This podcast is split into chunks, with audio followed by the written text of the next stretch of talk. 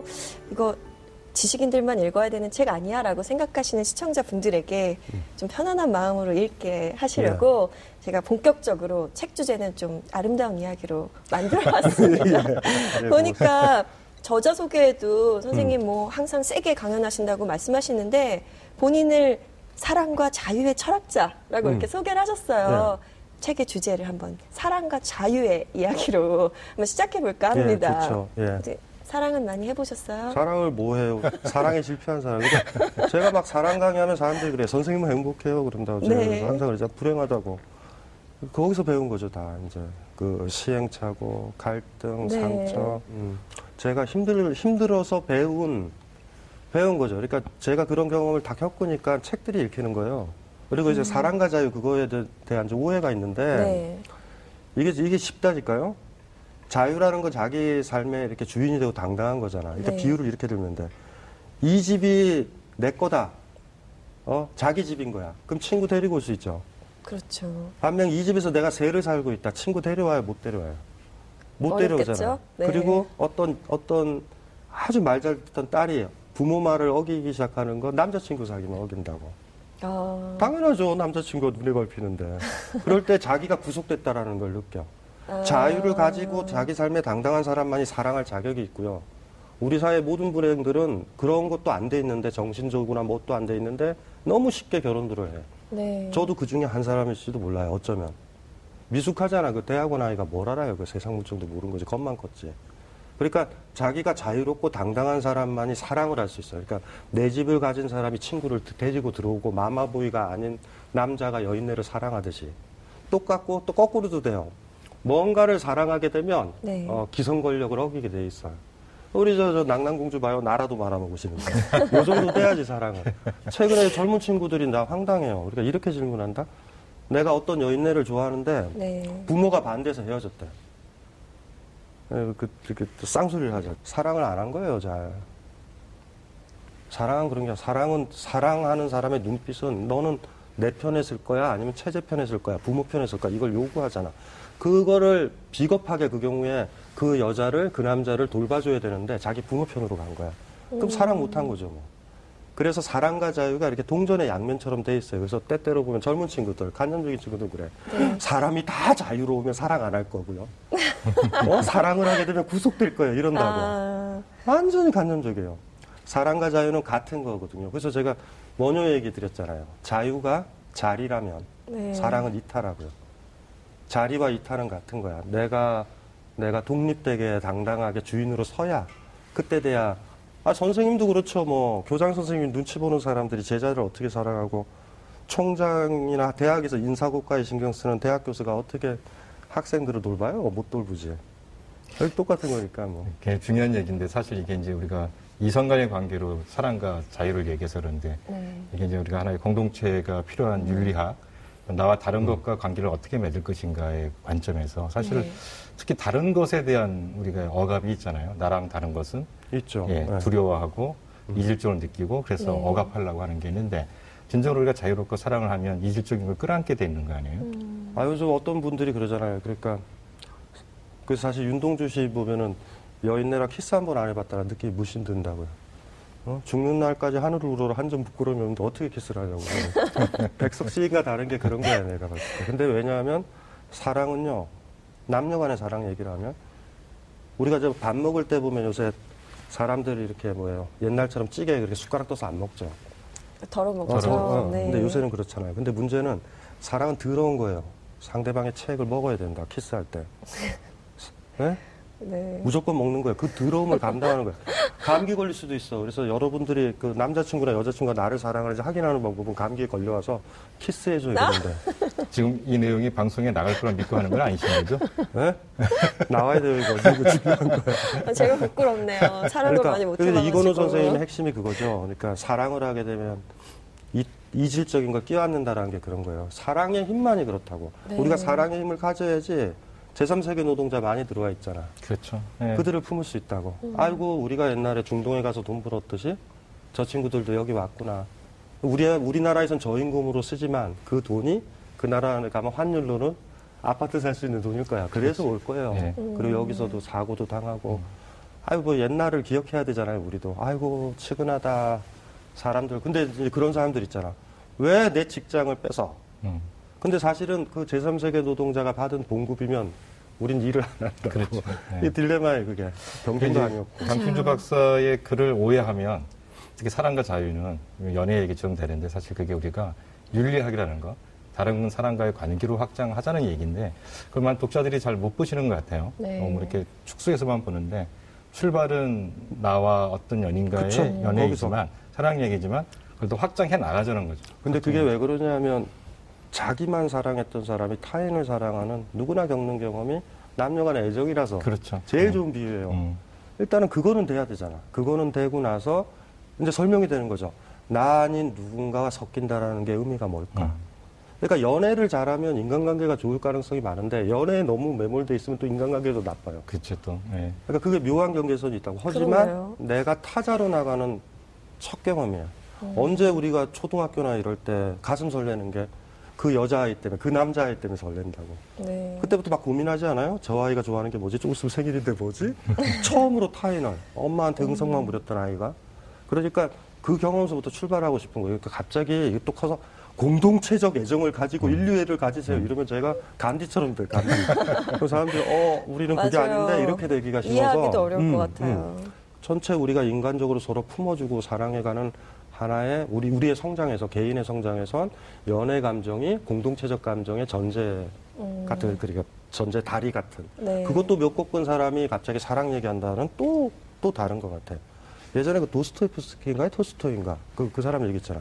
나는 인류를 사랑하지만 저 앞에 있는 저 노, 노비는 사랑할 수 없다. 음. 우리 그러잖아요. 인류를 사랑한다고 맞아요. 목사님이 막 그때 집에 가서 애를 때릴 수도 있어. 나는 너는 인류가 아니다. 이럴 수도 있고. 그러니까 사실 어떻게 어디서부터 출발할까 이런 거에서 배웠던 못 배웠던 뭐 상관없잖아요. 이성을 보고 타자나 타인으로 느끼는 경험. 그건 가장 강력한 게 애정인 것 같아요. 그래서 가- 가급적 공감하는 경험이기 때문에 책을 이렇게 쓸 때 보면 그 경험을 좀 쓰죠. 그러면 독자가 그 어려웠던 부분이 좀 넘어가는 거예요. 맞아, 연애할 때 이랬어, 이러고. 근데 거기만 또 국한되시면 안 될 것 같아요. 그렇죠. 음. 사실 우리가 철학을 하면서 낯선 것을 환대하는 사람이 되냐, 배척하는 사람이 되냐, 이 굉장히 여기서 갈라지는 거 아니에요? 그렇죠. 예, 그래서 예. 우리가 좀 환대하는, 그, 그 옛날에도 보면 나그네를 환대할 줄 아는 삶이 음. 가장 아름다운 삶이었던 건데, 좀 환대의 삶을 잃어버리고 있는 것 같아요. 음. 지방 같은 데나 요새는 도시에서 보면 그, 그 적대성은 어디서 나오냐면, 어, 길에 사는 개나 음. 고양이도 공격하는 경우 봤죠. 그렇죠. 네, 맞아요. 어, 그러니까 어, 무서워요, 사실은. 아, 옛날에는 그, 그, 저 다니면 자기 저 음식 먹던 거 주고 이랬었는데. 그리고 고양이 떠나가면 어디로 갔나 보네? 이런데 어른들은. 그리고 기억나시잖아요. 저 시골에 가면은 까치밥. 감을 다 안 따요, 절대. 오. 새들이 먹어야 되니까. 맞죠. 그거 저기 홍, 홍옥, 얼마 전에 홍옥철이었다. 홍옥도 몇 개 남겼는데, 홍옥이 유일하게 나비가 빨아먹는 과일이에요. 당도가 네. 세서. 조그맣게 이렇게, 그, 뭐야, 검게 되면 큰 나비가 와서 거기 빨아먹어요. 그거 진짜 예뻐요, 그거. 그러니까 어. 나무에, 그 감나무에 묻은지에 그쵸. 있는 그 감을 까치밥이라고 한 거잖아요. 그쵸. 늘 그게, 그게 거죠. 그거예요. 그래서 네. 지금 우리가 잘 사나? 모르겠어요. 그러니까 그거를 따는 사람들의 그런, 그, 그걸 남겨둔 사람들의 그 마음이요. 누가 먹을지는 몰라요. 음. 아니, 안 좋은 새가 먹을 수도 있어. 그걸 내가 왜 평가를 하냐고요. 거기다 놔두는 거야. 놔두면서 그냥, 그냥 놔두는 거예요. 진짜 말씀대로 요즘에는 타자와의 뭐 공존이라고 해야 되나요? 그러니까 소통이 굉장히 힘든 음. 그런 시기인 것 같기도 해요. 그래서 보면 스피노자는 기쁨을 주는 타자와 연대하라라고 음. 음. 했다고 하더라고요. 음. 그게 뭐 어떤 의미인지 아, 그러니까 이게 스피노자는. 스피노자는 제가, 제가 이제 만나잖아요. 둘이 만나면, 네. 어떤 사람을 만나면 감정이 두 가지 들어요. 기쁨 아니면 슬픔. 기쁨은 뭐냐면 이 사람이랑 같이 있고 싶은 거야. 아, 네. 그러니까 사랑하는 사람이거나 애정하거나 우정하는 사람일 거예요. 어쩌면 애완견여도 상관없고 치묘도 상관없어요. 두 번째는 슬픔. 이거는 뭐냐면 싫어. 내가 위축돼. 떨어지고 싶어. 음. 스피노자는 얘기는 안 했지만 또 하나가 또 있어요. 아무 감각이 안 드는 거 있어요. 어, 이건 안 만난 거예요. 있어도. 사실 요새 가족들이 그래요. 맞아요. 집에 모여도 저거 없어졌으면 좋겠다. 이 감정이라도 들면 되고 운이 좋다 이것도 아니고 그냥 기억 안 날 거예요. 감정이 아니라면 안 일어나면 기억도 안 나요. 사실. 네. 대도시에 살면서 많이 만나잖아요. 스치고 지나가잖아요. 길거리에서 네. 만난 거 아니에요. 스피노자 입장에서 만났다면 둘 중에 하나인 거예요. 아. 내 삶이 기쁨으로 올라오던가 슬픔으로 다운되던가. 그래서 이제 스피노자 윤리학은 아주 쉽죠. 너한테 기쁨을 주고 있는 존재가 있으면 그걸 그 존재를 지키거나 넌 결코 그걸 떠나서는 안 된다. 반면 네 삶을 우울하게 하고 슬프게 만드는 존재가 있으면 네. 네가 떠나거나 그 사람을 제거하거나. 어, 근데 그게 만만치가 않죠. 쉽지는 않네요. 직장에 딱 갔더니 CEO가 마음에 안 들어.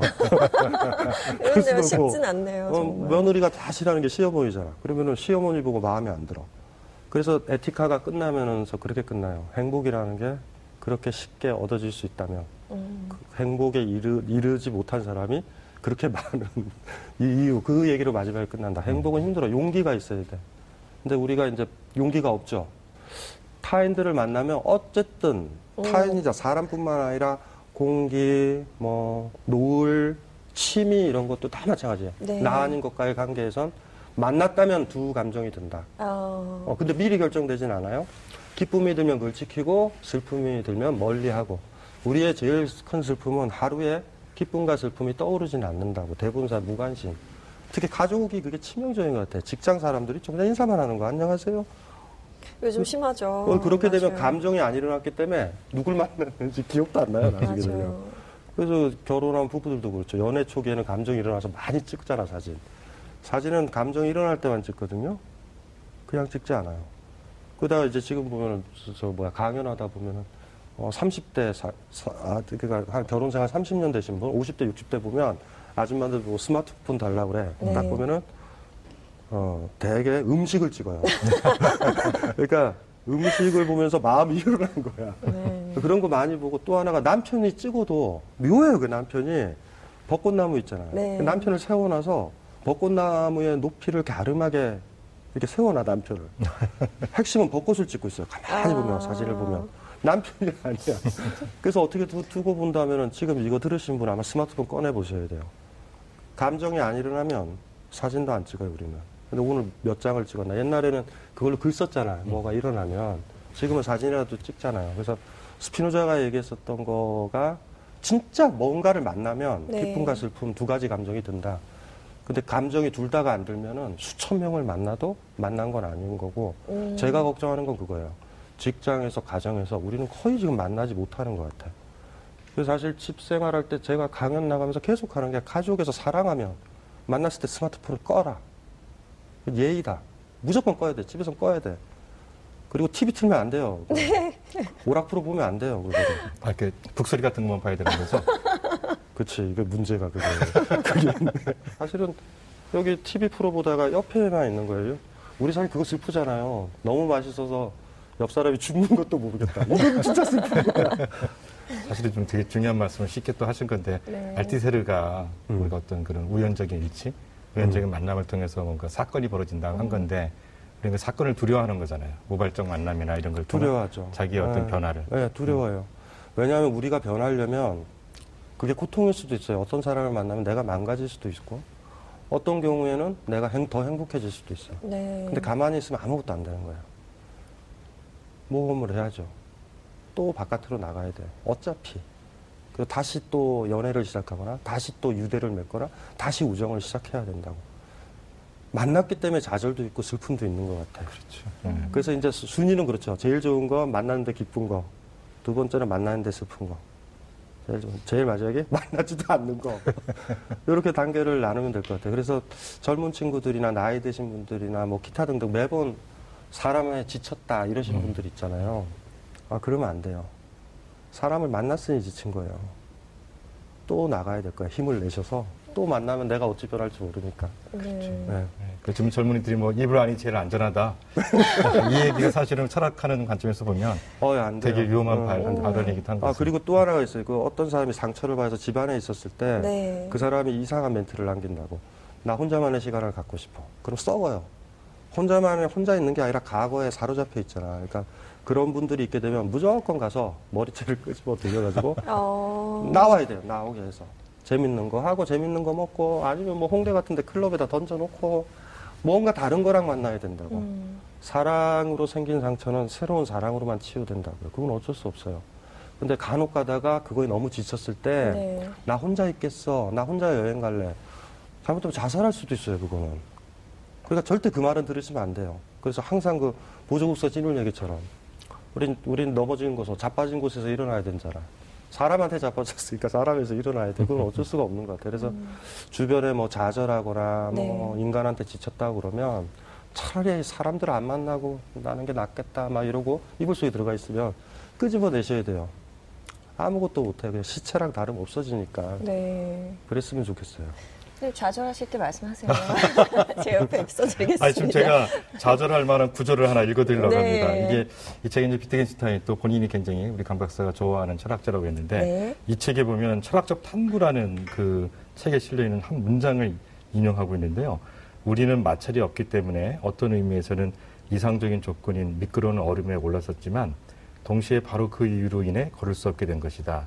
우리는 걷고 싶다. 따라서 마찰이 필요하다. 거친 땅으로 돌아가라. 이렇게 돼 있는데요. 이 뜻이 이 구절의 뜻이 어떤 의미인지 좀 설명 좀 해주셨으면. 그러니까 미끄러지고 이제 빙판이라는 게 비트겐슈타인한테서 뭐냐면 이성적인 거, 논리적인 거 대학생, 대학원생들이 지향하고 있는 거예요. 그러니까 우리가 논리학의 기본이 뭐냐면 A 아니면 B란 말이에요. 뭐 배중률, 모순율 그거 쓰거든요. 그러니까 예를 들면 나는 남자다. 이거나 남자 아니거나 예, 둘 중에 하나라고. 네. 근데 사실은 이게 이상적인 거예요. 그걸로 논리 계산하고 수학이 있고 그래요. 젊은 친구들의 지적이고 감정적이고 그게 옳다라고 생각한다고. 근데 현실로 들어오면은 모순율이 시켜지질 않는다고요. 아, 삶은 그런 거구나, 힘든 거구나. 머리로 움직이는 게 아니라 몸으로 움직이는구나. 그 적절한 비율을 딱 그 저기 저 비트윈슈타인이 만든 거죠. 제가 너무 좋아하는 구절이라 인용을 했거든요. 거친 볼판이 필요하다. 왜 그런 경우 있잖아요. 집에 앉아서 연애책이나 사랑책만 굉장히 읽어서 사랑 잘할 것 같다고. 네. 어? 훅 나오면 아무것도 안 되거든요. 맞아요. 왜냐, 그러니까 집에서는 빙판처럼 미끄러진다고 이렇게. 네. 그 때때로 보면은 젊은 친구들이 스마트폰이나 카톡으로 서로 연애하는 걸 더 즐긴다? 카톡 공간은요, 빙판 공간, 빙판. 만나면은 막 힘들어요. 뭐, 애가 앞에 있는 애가 방구도 끼고, 오만 일들이 벌어져요. 별일이 다 벌어지는 거야, 막. 막 피곤해하고. 카톡에는 그런 것들이 없잖아요. 그냥 이상적 조건에서 연애를 하잖아요. 그래서 카톡이나 이런 것들로 주로 연애하는 친구들 보면 어차피 그 여인네랑 그 남정네랑 만나야 되는 거예요. 그럼 거칠어. 내가 이런 사람이랑 살아야 되나, 뭐 이렇게. 아니, 멀리서 스마트폰 보면 되면 뭐 상대방한테 입냄새도 안 나고, 나 피곤한 것도 보여주지도 않고, 꼬르륵 소리도 안 들리고, 얼마나 좋아요. 그러니까 성- 삶은 몸을 끌고 살아가야 되는 거예요. 강신주 박사가 보게 되면 인디안 사회에 대한 관심이 되게 많아요. 아, 많아요. 예, 그게 사실은 어. 뭐냐면 우리 지금의 국가 질서에 대해서 좀 비판적이고 어, 원시 그 인디안들이 꿈꿨던 어떤 그런 증여적인 사회, 음. 그런 또 자유로운 개인들이 연대한 음. 사회에 대한 열정이 것 같은데 국가라는 데서 이 국가라는 시스템에서 어떻게 생각하시는지 한번 좀 말씀해 주시죠. 우리가 인류가 국가가 생긴 건 얼마 안 됐어요. 거기서 교육을 받아서 우리는 그걸 잘 모르는데, 어, 국가는 아주 쉬워요. 그러니까 뭐냐면 강제기구예요, 강제기구. 그리고 국가가 없어지면 전쟁도 없어요, 사실. 음. 그러니까 우리가 인류로 딱 따지게 보면은 언제부터, 언제부터 국가가 사실 생길 조짐이 보이냐면 농경으로 들어가면서 땅에서 못 돌아가잖아요, 농경. 수렵 채집을 했었어야 돼요, 계속. 갈단의 고진이 어. 고대 국가의 출현을 말하는 중요한 네. 농경이요. 왜냐하면 땅만 가지면 농민들은 못 떠나요. 그거 길들여지고. 최초로 인간이 류마티즘이 온 게 그 농업이라고. 옛날에는 수렵 생활을 했었을 때 건강했었어요, 몸이. 근데 계속 요그 호미질만 한다고. 네. 그리고 사람들이 모여 사니 전염병이 있고. 그리고 그 잉여 생산을 관련하니 국가가 나오고. 근데 거기서부터 농경 문화가 사실 문제인데 그게 역사가 별로 안 되는 거죠. 그래서 보면서 이런 거죠. 역사의 한 지점에 있었던 것들은 사라져요. 그건 뭐 어쩔 수 없어요, 그거는. 그러니까 나중에는 인간은 어떻게 갈까? 수렵 채집을 얘기하는 건 아니에요. 수렵 채집으로. 어차피 이 단계를 거쳐 나가니까 네. 다른 식의 국가죠. 그러니까 이제 아까도 얘기했죠. 우리가 계속 얘기했던 인문주의적이고 이제 사랑이 꼽히는 거죠, 진짜로. 서로 유대하고 신뢰하고 어? 그런 그런 사회들 그런 사회들을 지향을 하죠. 저 인문학자로서 그래서 국가도 좀 비판적으로 봐야 된다. 많이 비판적으로 봐야 되죠. 그래서 지방 강연 다니면서도 아직도 그 행행하고 있는 최근에 생겼어요. 최근 보수 정권들 들었으면서 국민을 해 복구. 음. 어, 인문학 강의하는데 국민을 했고 민주주의 사회에서 국가는 민주주의잖아. 민주주의를 표방하지 말고요. 파시즘을 표방했으면 좋겠어요. 차라리 그렇게 하려면 민주주의라는 함은 사람 한 사람 한 사람이 주인이라 그 주인이 다른 거에 복종하면 주인이 아니잖아요. 그래서 너무 쉽게들 생각을 하더라고. 근데 다행인 건 왜냐라는 생각을 안 하고 네. 국민의례에 참여해서 다행인 거예요. 어, 근데 만약에 어떤 사람이 반드시 이런 이런 이런 이유에서 해야 돼 한다 그러면 제가 더 피곤해지죠. 근데 뭐 그거를 집행하는 분들은 이유가 있을 거예요. 음. 거기서 우리가 깊이 고민하지 못해서 이제 그런 문제긴 한데 지금 얘기하다 생각나는 게 농경 그러니까 농업혁명이라는 게 도대체 왜 일어났냐에 대해서 음. 유발 하라리가 그 사피엔스 보니까 공지러로 얘기하더라고요. 인간들한테는 농업혁명이 그 도움이 안 됐는데 오히려 작물이 인간을 통해서 자기를 확장시키려고 어. 농명을 일으켰다. 사실 그 우리가 농명 농업 국가가 되면서 고대 국가가 출현하고 음. 그래서 착취 구조가 생긴다 생각해 보면 음. 이번 하라리 그런 big history 같은 관점도 되게 흥미로울 것 같아요. 그러니까 이게 그 뭐야 인류가 이렇게 문명이 발달하는 과정은 자연에서부터 벗어나는 과정인데 사실 재밌는 게 전반적인 문명을 보면 야 그 그 저기 뭐야 지도로 보면 이렇게 동서로 움직인다고 이건 결정적인 거예요. 유라시아가 이렇게 문명이 이렇게 흐른다고 실크로드도 이렇게 돼 있죠. 아프리카나 남아메리카가 문명 교류가 없는 거 위도를 넘는 건 힘들어요. 생태가 달라져. 그렇죠. 네. 모기도 달라지고 해충도 네. 달라져. 그래서 아프리카는 문명 교류가 없어요 이렇게는. 어, 그 청균서에 아주 잘 나와 있습니다. 어, 이렇게, 이렇게 돼 있어요. 그래서 크게 그것도 거시적으로 보면 네. 농경이 뭐고, 어, 국가가 뭐고, 이런 것들에 대한 전반적인 반성을 큰 안목에서 해야 되지, 갑자기 이제 우리는 이제 국가라는 거에서 막 전쟁도 겪고 이래서 겪으니까 국가 없으면 나는 어떻게 뭐 이렇게 되잖아요. 이렇게 생각을 해서 그 반성을 못 하는데, 다른 사회를 좀 꿈꾸고, 네. 그래서 인디언 사회를 좋아하는 게 그런 거예요. 막 그냥 우리가 다 국가에 들어 있잖아요. 그러니까 국가를 벗어나서 어떻게 살아 이런다고 사람들이 거기에 길들여져서. 그래서 그러면 저는 그런 정치 인류학 책을 좋아하는 거예요. 음. 살잖아 이렇게 살았었잖아. 살았잖아. 이렇게 보여주는 이유가 그래서 인류학적 그게 좋은 거예요. 그러니까 어, 사람들이 그러니까 이게 논리적으로 추론하는 게 아니라 그거 보여주는 게 제일 좋다고요. 그냥 살았다 이걸 보여주면 좀 반성을 하더라고요.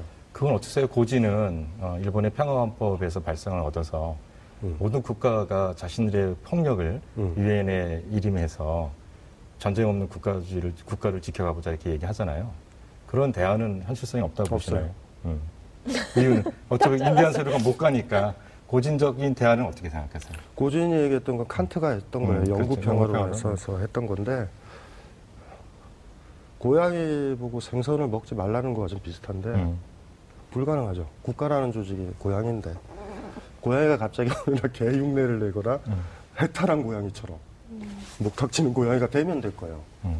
오히려 더 심각한 거는 갈 때까지 갈 거라는 거예요. 인류는 그렇게 현명하지 않아요. 의외로. 그러니까 철학자들이 나오는 거죠.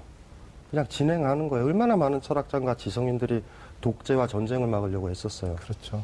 갈 거라고. 그렇게 그러니까 어, 가라타니 굳이 나이가 들어서 착해지셔서 그래 할아버지가. 저는 좀 비관적이요. 그런 점이지 음. 포장 비관이라도 얘기는 해야 되잖아요.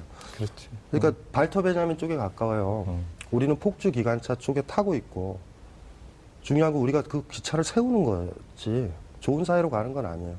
그 발터 베냐민 하나 덧붙이잖아. 지금 타이밍이 적절했으면 좋겠다. 음. 조금 있으면 벼락 나올 수도 있으니까.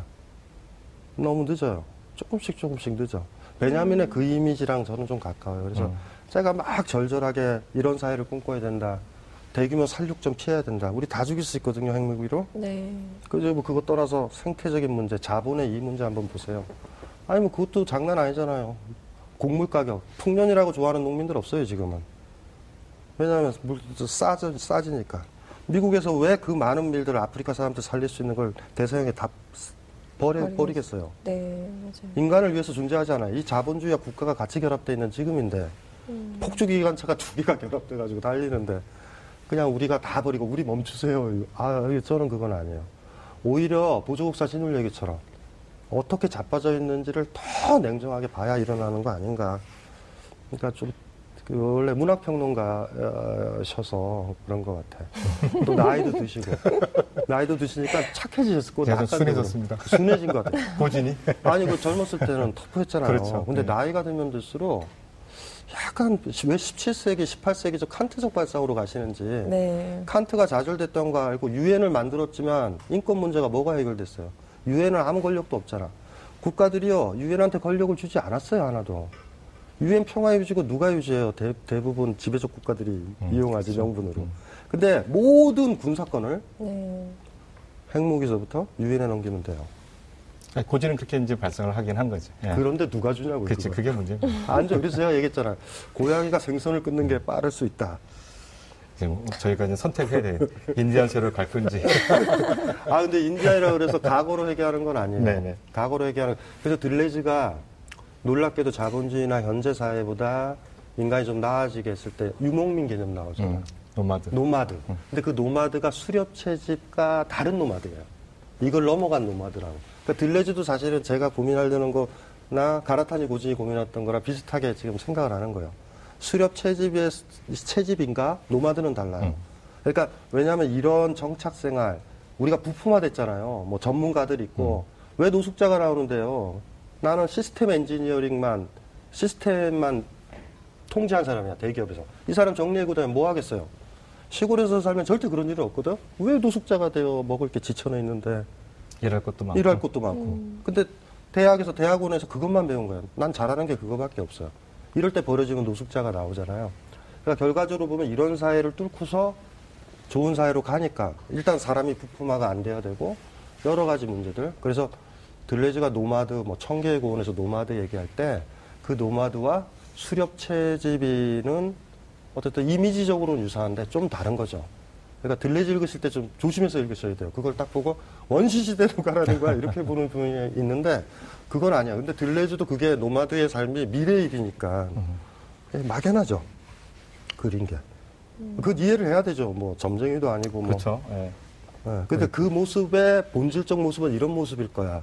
라는 거 이제 노마드라는 유목민이라는 개념. 근데 뭐 그거 나와도 뭐예요. 뭐 어떤 대기업에서 바로 광고에 이용하잖아. 디지털 유목민. 뭐 이래가지고. 노트북, 노트북 사라고. 노트북 들고 다니라고.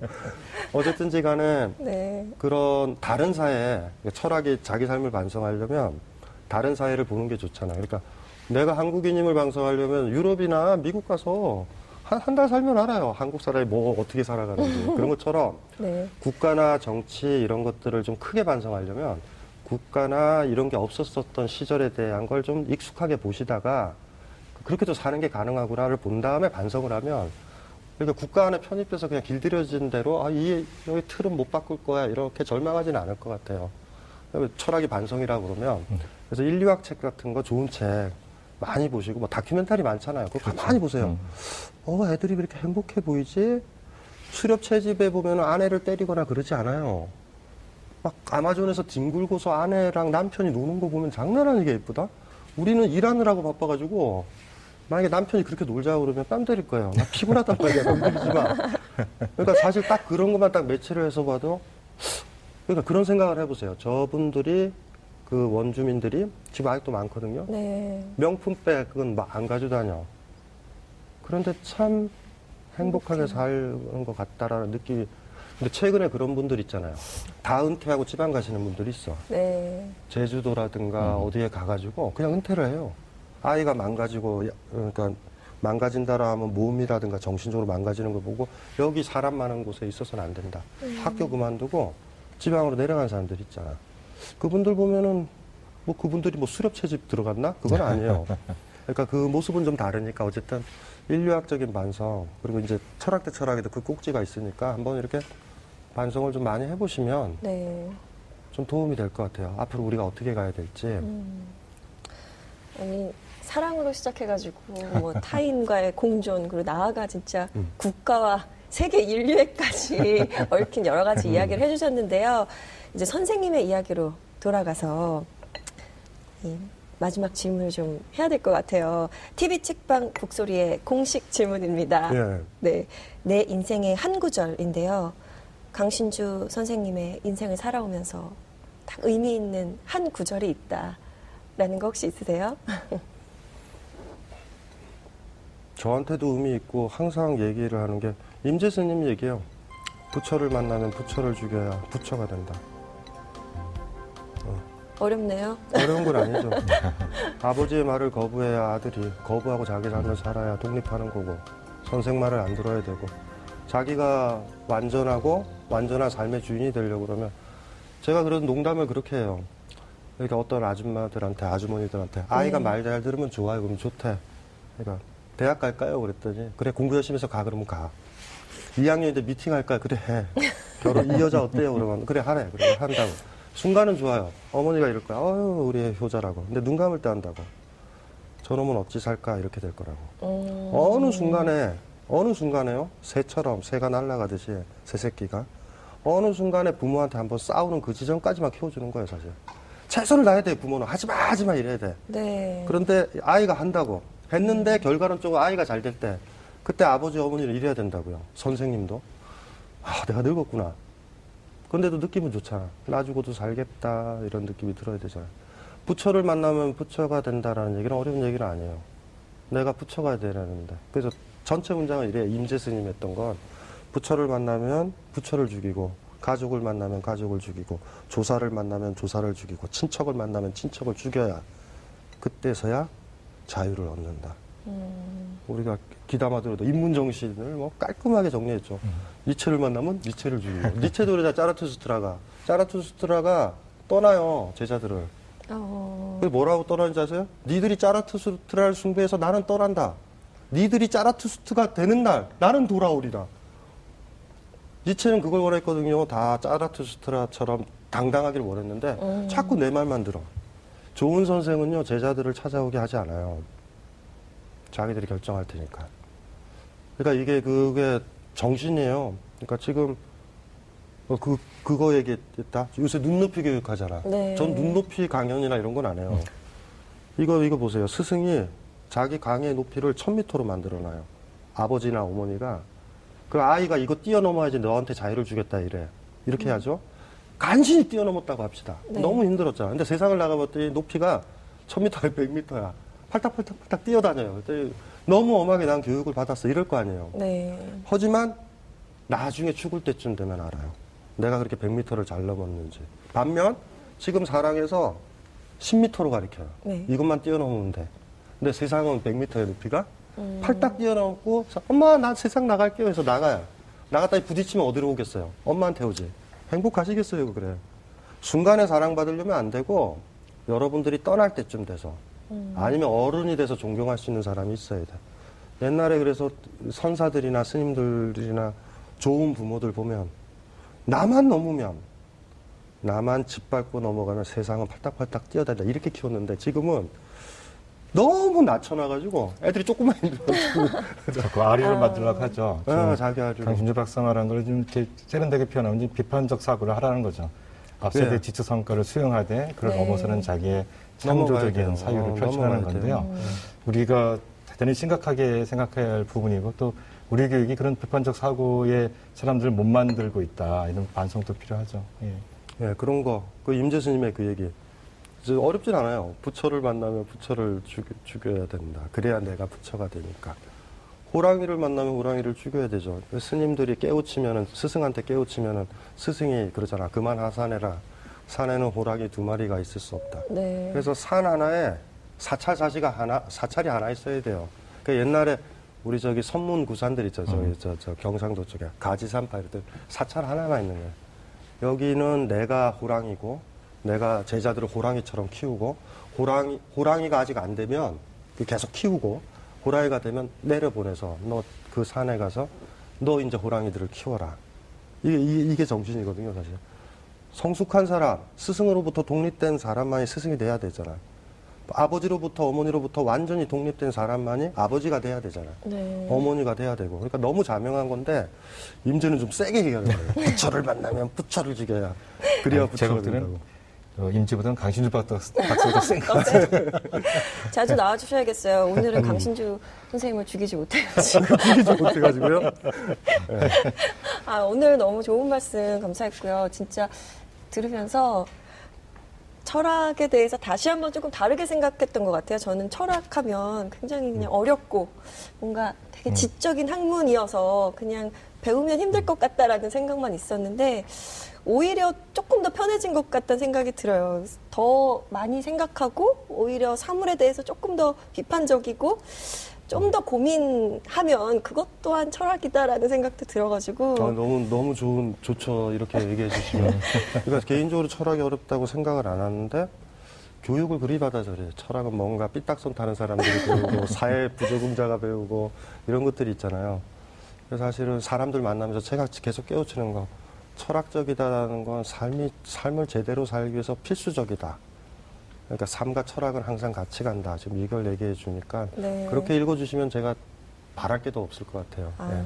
그래서 오늘 선생님 말씀을 들으면서 훨씬 더 책을 더 깊이 이해하게 됐고 또 철학에 대한 생각 또한 음. 좀 달라지는 계기가 돼서 저도 의미 있었고 아마 시청자분들도 굉장히 의미 있는 시간이 아니었나라는 생각이 듭니다. 네, 선생님 오늘 나와주셔서 감사합니다. 예, 고맙습니다.